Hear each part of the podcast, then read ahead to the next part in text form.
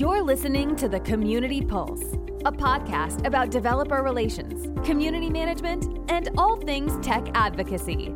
Let's see what our hosts are chatting about this episode.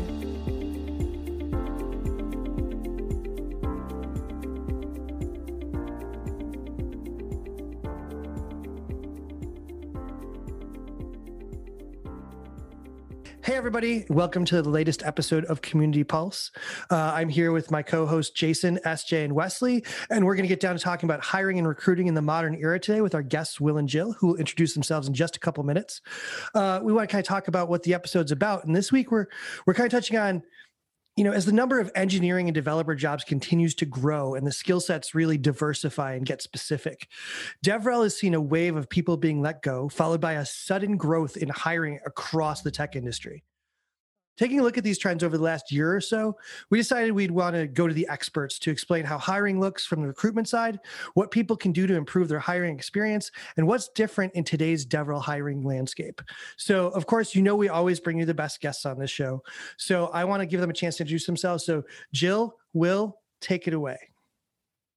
Hi, I'm Will Staney, and I'm founder and CEO at Proactive Talent. We are a, consulting company helping companies modernize the way that they're hiring. So totally appropriate topic for me. I've dedicated the past 10 years of my life working with high growth, high tech companies, helping them modernize the way they hire to match both the candidate expectations and just the way that business is changing. I also run a community for professionals, and I'm the former head of talent at Twilio. Cool. I am Jill Wollner. I'm CEO and founder of Underpin, which is also a recruitment-ish consultant organization. It's a team of one, me, or you can count my three dogs as well. So there's four of us. And so we partner with small organizations, typically seed to Series B, who are looking to grow their engine product orgs. My background is primarily technical recruiting, both individual recruiting myself and also leading technical recruiting teams at companies like DigitalOcean and Fastly, and also bookended by, when a decade ago I started, it was called HR, and 10 years later, it's called people. So whatever you want to call it. And so, I tend to be very involved in engineering communities. Those are my people. And so I'm very happy to be back on the podcast. And welcome back, Jill, and welcome, Will, and we're glad to have both of you here. I think we'll get into it with a pretty straightforward question. Something that's kind of been weighing on the mind, something we've been discussing a lot behind the scenes, is kind of as COVID came in, which is like the subject of half of every podcast we've done in the past year, we kind of saw a drastic change in DevRel where suddenly a lot of DevRel teams went away, some engineering teams went away, people were trying to figure out remote. But then in the past few months, we've actually seen a big uptick in developer relations roles. So from a recruiting standpoint, is that something you agree with? Is that something you're seeing as well? Is this like a trend that it's not like we're looking from the inside out, but you're looking from the outside in? Do you see the kind of the same thing?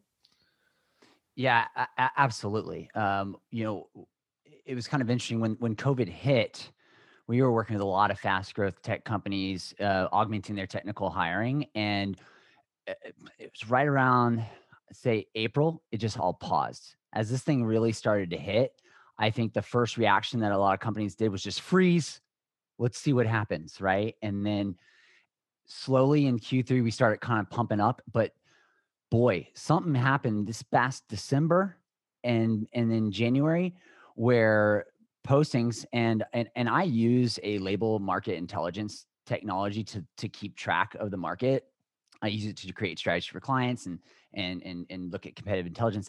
And you look at this thing and it takes a dip in the spring, summer.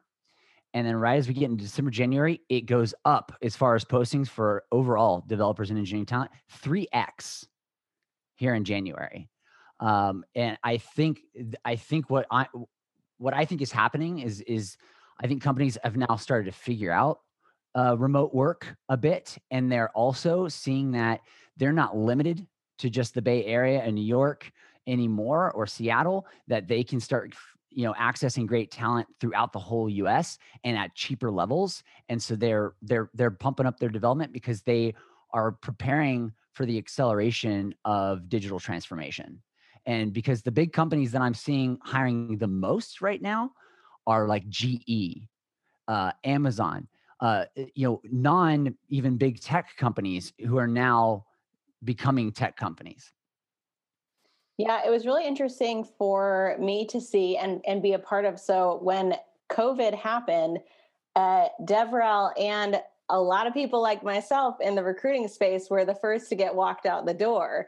It was everyone who was really people focused, because businesses started like losing their shit and thinking, we just got to keep the doors open. And these people feel like a nice to have, which we all know is BS, but it is what it is in that time. And so really, it was an unfortunate time and a scary time to be a developer relations person. It was scary to be in recruiting or HR.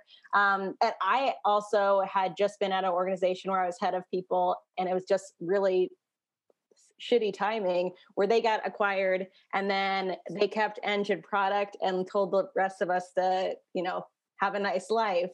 And as happens with a lot of acquisitions. And so I was also job searching in that moment.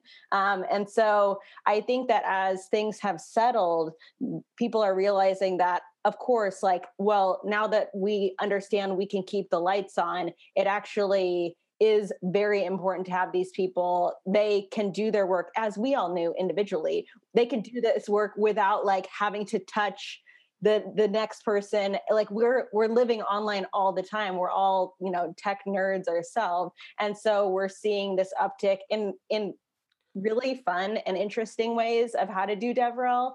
Twitch, which is one is my personal favorite at the moment, which we can get into that a little bit later.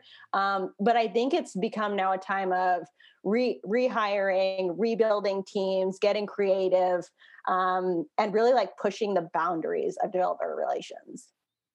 I have a kind of a follow-up question to what Will mentioned, and then a two-part really, but both pretty brief. When you said 3x growth in hiring, as far as what we've seen since December, is there any? Is that can that be isolated to anything? Are we talking globally?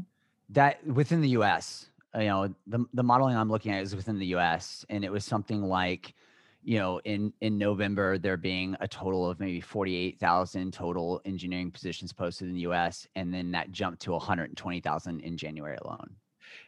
And you said a lot of them are coming from larger companies like GE. And do you have any? Amazon by far is the biggest one. They're scooping up. And I'm also looking at data of where do they go afterwards too? Right. And if I think I can actually pull up the model here. GE is on a fever pitch as well, it looks like. Let me look through Walmart, JB Mark and Chase, AT&T, a lot of the big business consulting firms. Think of the big three consulting firms, BCG, McKinsey, Bain. They are also going through digital transformations to better support, the consulting of these big F100 companies and F500 companies, and trying to get new digital talent, specifically DevRel, right? Because not these companies, these B2B companies are not just selling to a CEO or even a CIO now. They are selling into developers. There's products being, it's getting, the layers are getting much more complex where there's products just for dev, and these companies are figuring that out, and they all want the shiny unicorn of someone who is really a badass coder, but also knows how to speak, build community, and have a strong personal brand. I always think it's funny when we get to this stage where it's the really large organizations are finally buying into this thing that the smaller orgs have been doing for a while. And what I like to equate it to, just in a very playful way, and hey, I live in the Midwest myself, is when us Midwest folks start wearing a fashion trend, it's oh, it's over then. And obviously not that DevRel is over, but it's of course, the coastal folks have been doing it forever. And I'm just have you seen these new shoes? I think it's also just these bigger companies, they move really slowly. They evolve slowly. And I know as somebody who goes into some big companies, I worked with GE. And then when they were going through that transition from, they sold off all the, dishwasher businesses and the financial business. And they were we're a software company now. You remember those ads that came out where that guy, he goes and he's telling his friends, oh, I just got a new job. And they're like, oh, where'd you go? And they're like, GE. He said, GE. And they're like, oh, so you're working on a train now. It was really clever. It was a clever way. It's like those Buick commercials were like, oh, you're driving a Buick. Oh, that's cool. Yeah. Buicks are cool. Yeah. But it was a multi-year process to get people, any candidates or even developers, to think about GE as a place. But frankly, the developers at that company are doing, I mean, world-changing stuff. I mean, they're building code and AI and machine learning that is helping make sure that plane crashes never happen. That's curing cancer, right? But they don't know about this stuff, and it just takes a company like a GE a monolithic amount of time to steer that ship slowly in a better direction. So it's easier for a small startup with 5, 10, 15 people to get into this world than it is for the larger tech companies. I have a question about the glut of people looking for work into now the abundance of companies looking to hire people. It's hard to understand, especially with people switching jobs and people having jobs, moving to different jobs. And I'm going to toss this to you first, Jill, but would you consider this like pro for the employer or pro for the employee, meaning that are companies having all these options on who they can hire, or they really are searching for people, or are people who are looking for work have their choice of jobs and they can be more, let's say, exclusive to who they want to go with?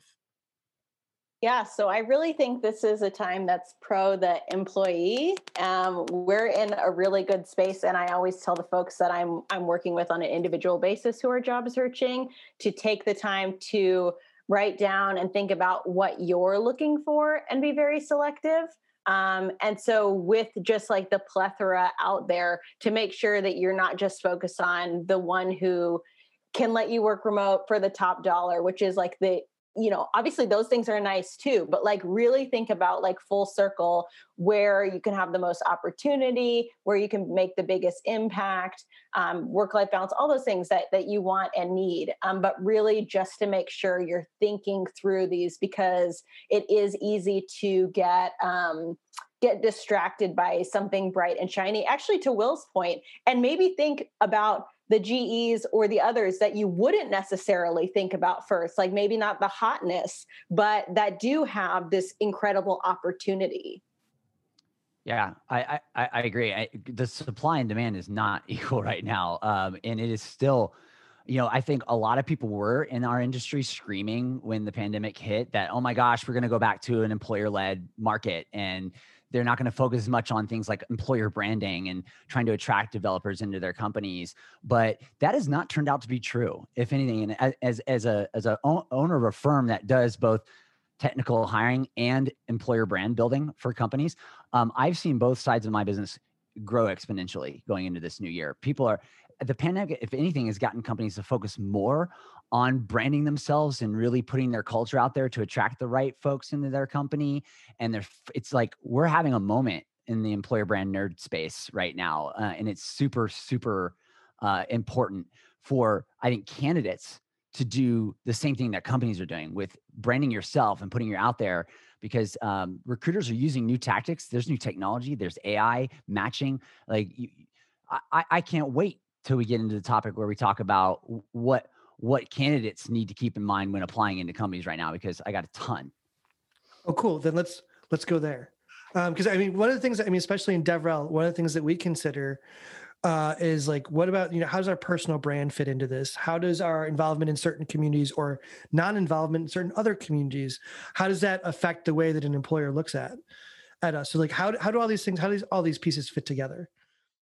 So, I think DevRel from the beginning has always had a personal branding spin to it in a different way than a regular like day-to-day developer does. Although we see some like blurred lines because of Twitter or other like social networking spaces where there's like Twitter famous developers who are just like doing coding.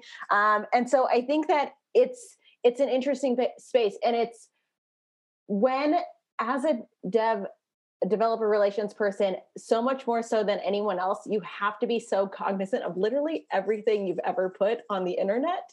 And of course, like, yes, everyone should be thinking of those things, but it hits a little different in the DevRel space.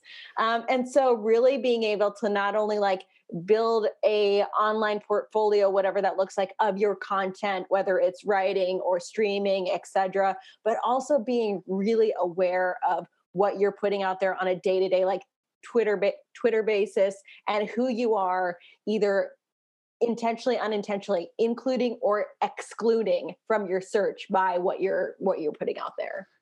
Yeah, no, I completely agree. And I had some really interesting experience when I was introduced to, this developer relations role. At first it was at Twilio, which is really, I mean, they helped shape, I think, that role. Why not start at the top, right, Will? I mean, and which was amazing. And I actually was responsible for that hiring at the company as the early tailor coming in. And the things that they really look for were hard to find in some of your typical developers. It was, they had to be amazing coders and fast, because for Twilio at the time, when what they really saw a developer relations person as the face of the company to the developer community, as community builders.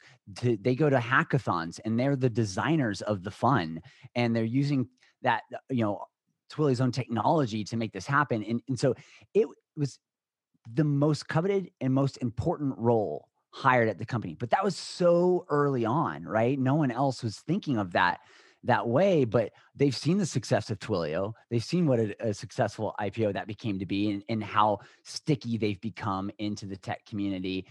And it is because of that developer relations role. And so what a lot of companies are looking for, I think, in developer relations people is a good presence, but still those good coding chops, which is, again, it's just hard. I think most people who are amazing coders maybe have a natural inclination, they are more introverted, right?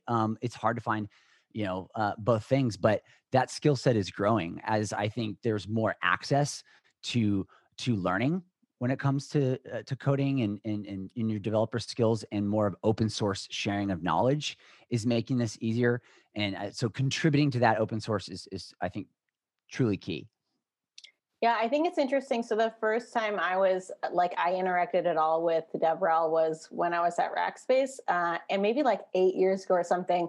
We were hiring a team of like this new team. I kind of didn't know what it was, and we hired someone from each community, Ruby, Python, et cetera, who owned the SDK for Rackspace. And so we were basically just like trying to hire celebrities from these communities to come work. And so they would also like work the booth with me sometimes and be able to like kind of sell, kind of not. It was really just like kind of a hot mess. We were all just figuring this out. Met a lot of great people, still friends with all of them. But yeah, like I kind of feel it's one of those, looking back, you're just like, oh yeah, none of us had any idea what we were doing. Yeah. And then they were like, oh, this like DevRel thing, should we put, like, how do we put an ROI to it, to the company? How do we measure people's work at the company? And so those communities started building, people were talking about it. And so now it's been interesting to see the pivot that has happened in like really getting folks, even early career, who are able to do DevRel work, really connect with different communities, which is so fun. And I love to see. And I love that evolution. I will say, just because this is like a kind of like soapbox for me, I do think there are, and I'm not picking on you, Will, I do think there are a lot of developers who are introverted, but I don't like that stereotype. I don't either. I know. Yeah. I don't agree with it at all. But yeah. So I just have to like say that. And so, but I do think that a traditional developer and a DevRel human are different types of humans who do that work best. Yeah. And they thrive on community and feedback and in collaboration in a bigger way. And I have noticed too that there's becoming specialization even within DevRel, which has been honestly like a really cool thing to see. because it makes it easier for employers too. They go like, we really need this type of thing. Oh, good. There's a community for that type of, so all good. Yeah, that was actually my next question. Given the fact that, we've kind of evolved from this, like, wearer of many hats to companies hiring more and more specialized DevRel roles, how do you kind of identify the right folks for these specializations? And also conversely, since it's kind of more of a seeker's market right now, how does sort of like creating, for lack of a better word, appealing job posts and listings influence sort of like what priorities, what hiring priorities happen at a company? Do you shift around, or do you find companies that you're working with kind of shifting around who they're hiring for based on whether it's a seekers or a, a hirers market, and how the specialization kind of plays into that? Yeah. I mean, I think when it's a seekers market, it's just, I would have offers out for DevRel person, and then Apple would come in and drop $250,000 salary on them, and there's nothing I could do about it. That's what it feels like to try to hire some of these well-known folks. I think what's great about the specialization and what determines that is what the goal of the organization is for the developer relations team, right? Sometimes that goal is brand awareness and more marketing. Sometimes it's more sales oriented, and it's about flow and filling pipeline of actual activated leads. And so that's different. And it does take a different type of developer relations person. So like, I think also the goal, sometimes it's specialization by the channel that they're doing. There's some people that are just focused on open source community and that program internally, and setting what are the boundaries, working with legal, working with PR on what can be shared and what can't, and developing a true policy around it. And there's sort of policy wonk and open source community, like gods in some ways and goddesses. But then there's other folks that it's more about social.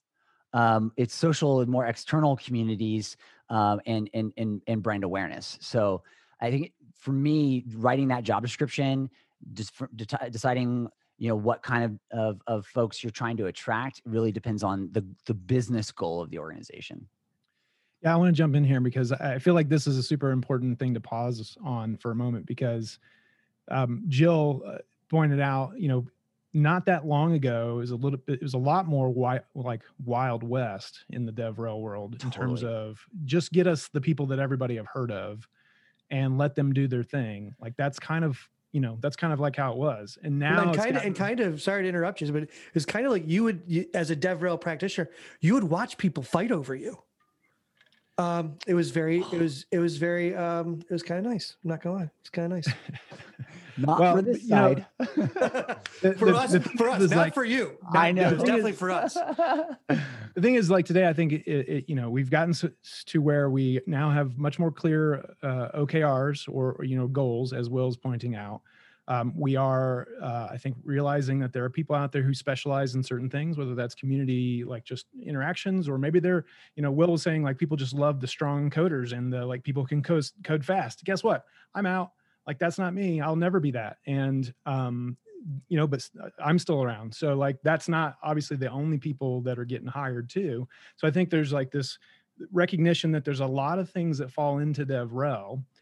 Which means that now you don't need those celebrities, or at least don't need to call anybody celebrities, because we're all just sort of like doing our thing, the best we can. And that's great, because we're all become individually unique and useful to, a lot of people who need things based on what our skills are. So I think a lot of it points to just like DevRel's maturity, in general, and also companies like realizing that they're not, when I say they, like, us collectively as DevRel, we aren't just a tool that you can like throw at any problem. Like we sort of play a role depending on the goals of the company and the goals of the business and the goals of lots of things. So it to me, it's just there's been this like kind of hard question around celebrity, And I think, you know, to me, this is kind of pointing out that, yeah, we have to recognize that maybe it was like that. Yeah, I kind of equate it to like how companies, and especially like SaaS software, do with hiring sales folks, right? It used to be like, I want to find those people that are my competitor that are going to bring a whole book of business over already, you know. That's sort of changing now. It's like, no, are you good? Do you have these skill sets? We're gonna give you the tools. I think the same thing with DevRel. It's like, you don't need a celebrity. If you need someone who's really great, and if you're a good organization with a large customer base and already some existing communities, you king make and queen maker, you know, that person, give them a platform and watch them fly. You know, I think it really is, it's not always needed.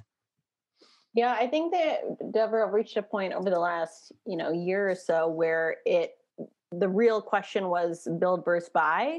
And because we can't just, not everyone has the cash to buy this small group of DevRel humans who have done this for 5+ years, because that's a really niche group of people. And so how do we build this person? And one thing to look out for, I would say, for individuals getting into developer relations or who want to get into developer relations, is to be aware of organizations who are hiring you for the first DevRel role, because I have seen this go badly more times than I can count. They do not understand DevRel, which is fine. We all don't understand things sometimes. And so they hire someone who is early career DevRel or like first job as DevRel and say, go. And they don't turn into, you know, X, Y, or Z person who's internet famous in a few months. And they're like, well, what do you do? What do you even do at work? Well, DevRel's a total failure. Yeah, totally. Yeah, totally. Totally. Yeah. It's just something to consider as well, of like how, I mean, I think this in every role too. Think about, as you're interviewing, how you are potentially being set up for success or failure within that position. Completely. And I think it kind of boils down to the industry not being fully caught up with the fact that DevRel is actually a domain and not an individual role. And so I think that there's just sort of tech industry-wide knowledge sharing that needs to happen to you know, clarify that. Well, I think that part of it too, one of the things that's helped at least is, and she's not even here and I'm going to do, is Mary's book. We're going to push Mary's book. But I think that in some ways, like it's little things like helping the organization you're a part of to understand that you are not, like, you don't just hire an engineer. You hire an engineer who is a back-end engineer or a front-end engineer, UI, UX, database, like whatever it is that you're looking for, you're hiring for something for specific. Whenever I've talked to anyone and they say, hey, we're hiring a DevRel. And it's like, I'm not even relatively sure that that's a correct use of the word. And it does make it seem, especially, you know, when I do things with DevRelate, they're hiring a lot of people come to me because they're like, well, we're going to get PJ. And it's like, that's not exactly how that company works. And it's not supposed to. If you want to put names on things, that's fine, but that's not where the value lies anymore. The value lies in what's being provided to the community. The community wants to see the organization, be it, you know, young startup out in San Francisco or GE coming in and saying like, hey, we did this really cool accessibility study, check it out. It's the ability to communicate that, not the person who's communicating it, I think is the key. And that's what, you know, especially folks new to DevRel, those are some red flags to watch out for. So I'm glad you brought that up, Joe, because it's a great, great point. Yeah. And I think too, as you're applying into these companies, they should probably know what's going on in the recruiting technology side of things and how people are being evaluated now. There is new technology being deployed at these tech companies. And actually the earlier stage tech companies have greater access to this technology than the big enterprise ones, because implementing this there is so much more expensive and costly and time consuming. But these small and mid-sized tech startups, they're on things like Eightfold, it's a smart AI neural network. 2 past Googlers built this that, I mean, literally it scours the open web. It matches job descriptions or resumes to open job descriptions and says, hey, these are the 5 people. It used to be you apply into a company, likely if they can get to you, a recruiter is going to look at your resume. Now they don't even have to.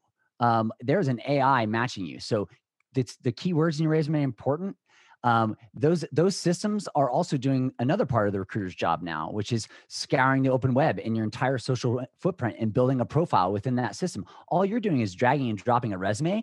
Then it pulls all your total social network and visibility that you have online, your whole internet footprint, into their systems and lets them get a good view of who you are.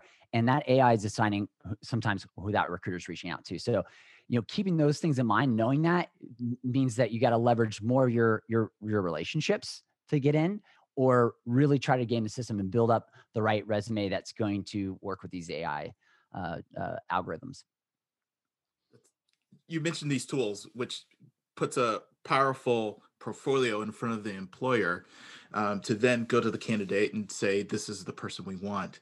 My question is, from hearing horror stories of people who get these LinkedIn requests, or I know someone who got a Cash App fund of like requests for like, hey, can we have a chat?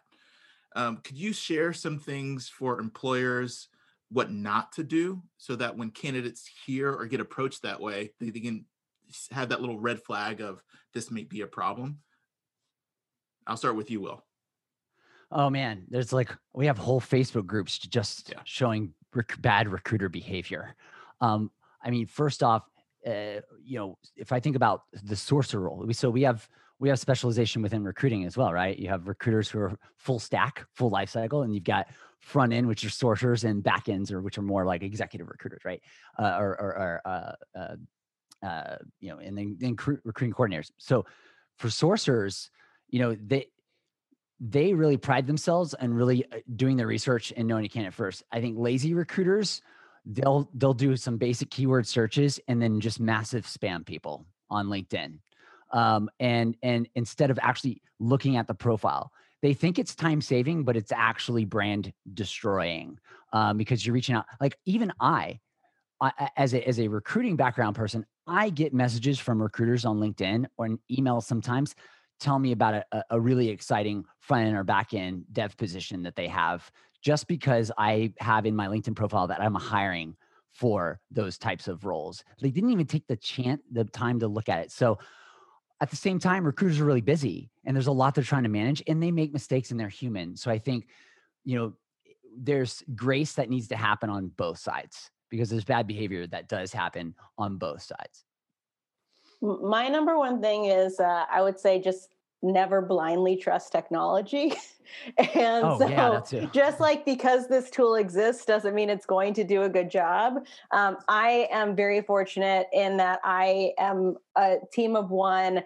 I work with teams that typically don't have recruiting orgs, or I'm an extension of a small team.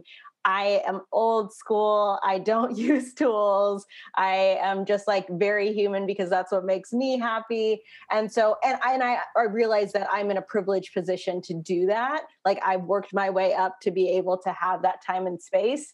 But yeah, I think that it is the grasp for, and this is outside of recruiting too, the new hotness on the market and what's going to make my job easier. What's the silver bullet? This is the thing. This is the jam. Like, just don't know that it's going to screw you over probably in some way. And then you'll figure it out. But there's always a fall on your face part of technology as well. And so just be aware of that. Yeah, I think it's absolutely a balance, right? Because if you use automation and technology the right way, it actually allows you as a recruiter to have more time to be human and spend more time on the relationship you have with your candidates and the relationship with your hiring managers. I think when a recruiter's stuck doing manual admin, for a majority of their week, it leaves less time for the human work, right? And so it is a balance though, because you can over automate and really miss out on some really great talent. And I hope that if anybody only listened to the last sentence, that we also just covered a full DevOps episode. If you over-automate, that could be a problem. But yeah, so we're going to get to one of my favorite parts of the show, the part that I hold nearest and dearest to my heart, and that's the checkouts. So we'll run through, I'll go first, then we'll kind of follow with, these could be things from the technology world that we were excited about, or something that was related to the conversation, something that wasn't, doesn't really matter. But these are things that everybody here thinks you should check out. And I will get started and then I will toss it over to Jill. But I'd start with some of my friends at the company Scout APM, Application Performance Monitoring, are running a brand new conference called SpotCon, and it's all about performance, observability, and transformation. Anyone who registers, you register for free.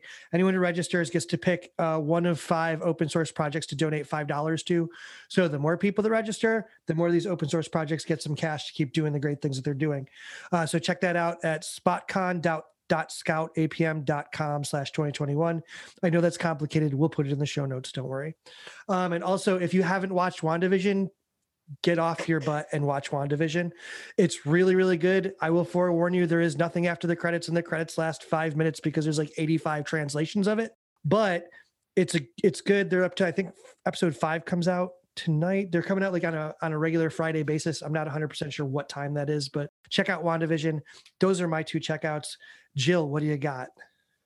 Cool. I'm late to this game, but I have just been getting really into Twitch lately. I think it was spurred by, well, one, Jen Schiff last year started a Hoobastank Twitch stream with some of her friends. So I started watching, and then the New Relic launched their New Relicans group. And so I've just been really into it. And it's been filling this need of just like hearing people talk about kind of normal things and not having to like actively engage with them. Like, it seems kind of like maybe overheard coffee shop conversations sometimes that I've just missed. And also then I just get to be like sassy in the chat, which I also enjoy. So that's been my new thing. Also, I've been very into Lego lately all the time. I'm trying to make hashtag Lego queers happen on Twitter. Lately?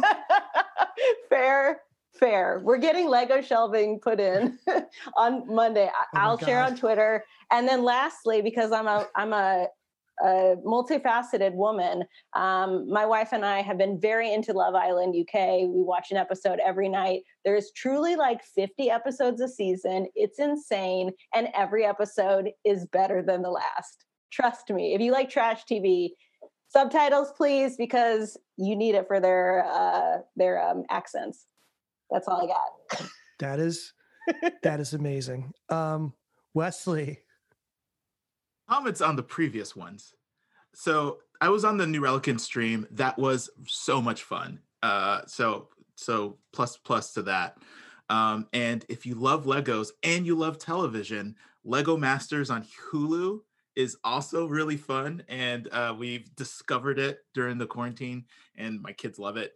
It's hosted by Will Arnett, aka Batman in the Lego world, and so that is also fun. The checkout that I wanted to bring is a conference. It's FinTech DevCon. It's from September 8th through 9th in Denver, Colorado.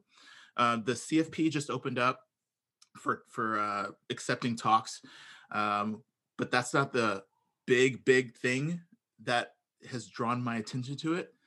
This is an in-person conference in Denver, Colorado. It's the first one I've heard about in the tech space, and I'm going to keep a close eye on this to see how it plays out. Will they stay on schedule? What the attendees will look like? What are they doing for precautions for the speakers and the attendees? All of that. So I just heard about it this week, and it's going to be like a test case, and let's see if it goes well. Cool, Jason. Yeah, I've just got really one checkout for this episode because it's consuming every moment of my time, basically. But it's a new exciting thing that by the time this airs, by the time this podcast is out, it will have kicked off, I'm assuming, because it'll be February 22nd or later, that a new daily show will be kicking off on Learn TV, which is part of Microsoft's like online learn platform. And I'll be hosting the very first one on a Monday, and I'll be the Monday host, and we'll be doing it every single day for 30 minutes. Sounds something very similar to what Jill was talking about. It's just like 30 minutes, a bunch of people popping in and out, talking about all kinds of fun and interesting things, and just, kind of having fun with it. So looking forward to that. And I would say that to find it, go to jhan.dev/LearnTV. I know that link will take you straight there. Very cool. And we'll definitely link that up in the notes. Will, what do you got for us? Yeah. I just want to pile on to WandaVision.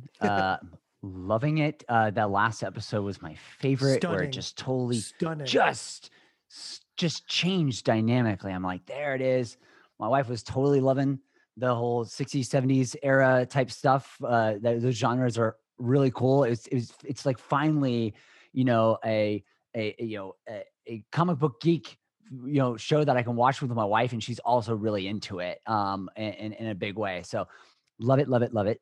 And then personally, like, if you're interested in learning more about like what's changing and evolving in talent and in recruiting, even if you're not in recruiting, our blog, our practice, practicetalent.com/blog, has a lot of good information. And we do a whole YouTube series on future of work trends. So this is good for both job seekers and companies. We have a podcast where we do some really great guests as well. You know, so I think that's worth checking out, whether you're in recruiting HR or not. Awesome. Very, very cool. And SJ, who I saved for last, especially because, you know, I get to see the script, and I saw what your second checkout is. So that's, yeah. I'm waiting on this. I'm waiting on this. Yeah. I knew what you did. I saw what you did there. I saw what you did. And as per usual tradition, mine have absolutely nothing to do with tech and are entirely random. But my book club is currently reading Reckless by Selena Montgomery, who is the nom de plume for House Minority Leader of Georgia, Stacey Abrams. So it seems to be a slightly salacious, exciting novel of love and revenge and murder. And I'm very excited to get into it. So I love people with complex identities. So that's very cool. And then my final shout out is to something I've discovered recently. As someone who has recently moved, this is unrelated to this thing, but I've recently moved to New York, and I happen to live across the street from a Trader Joe's, which is being in quarantine-ish. That's been like the main thing I've been doing, is going to Trader Joe's a lot. And I recently discovered the everything bagel seasoning, which I have been putting on literally all of my food, like everything that you can even think, including ice cream. Too far, SJ, too far. Yeah, I know. But like, I don't want to get into that whole everything bagel ice cream flavor thing that was on Twitter, but all you need to do is buy the seasoning and just put it on vanilla. It's good to go. So wild times over at my house these days. So if you're looking for everything bagels, go to Trader Joe's. And if you don't find it at Trader Joe's in Manhattan, go to SJ's apartment. She probably has all of it because she bought it. I bought a lot, but I think there exists spin-offs of the Trader Joe's version on the internets, most likely. So Will, Jill, thank you so much for joining us. I feel like this is really enlightening, and I think people are going to get a lot of positive information out of it. I know we didn't cover as much as we hoped to, so hopefully we can get you back on an episode. Jill, you know that's going to happen. Will, you're going to have to come too. You're part of the team now. We'll just keep making more offshoot side quest podcasts. That's what we'll do. But as we know, I always like to close with a quote from the hip hop genre, for those of you who are familiar with the concept of hip hop coming up through the 70s and 80s. But I try to tie it into what we're doing. So something a little inspirational from Nas, infamous New York City rapper. He had to say, I know I can be what I want to be. If I work hard at it, I'll be where I want to be. And that's our episode for this month. And thanks for listening.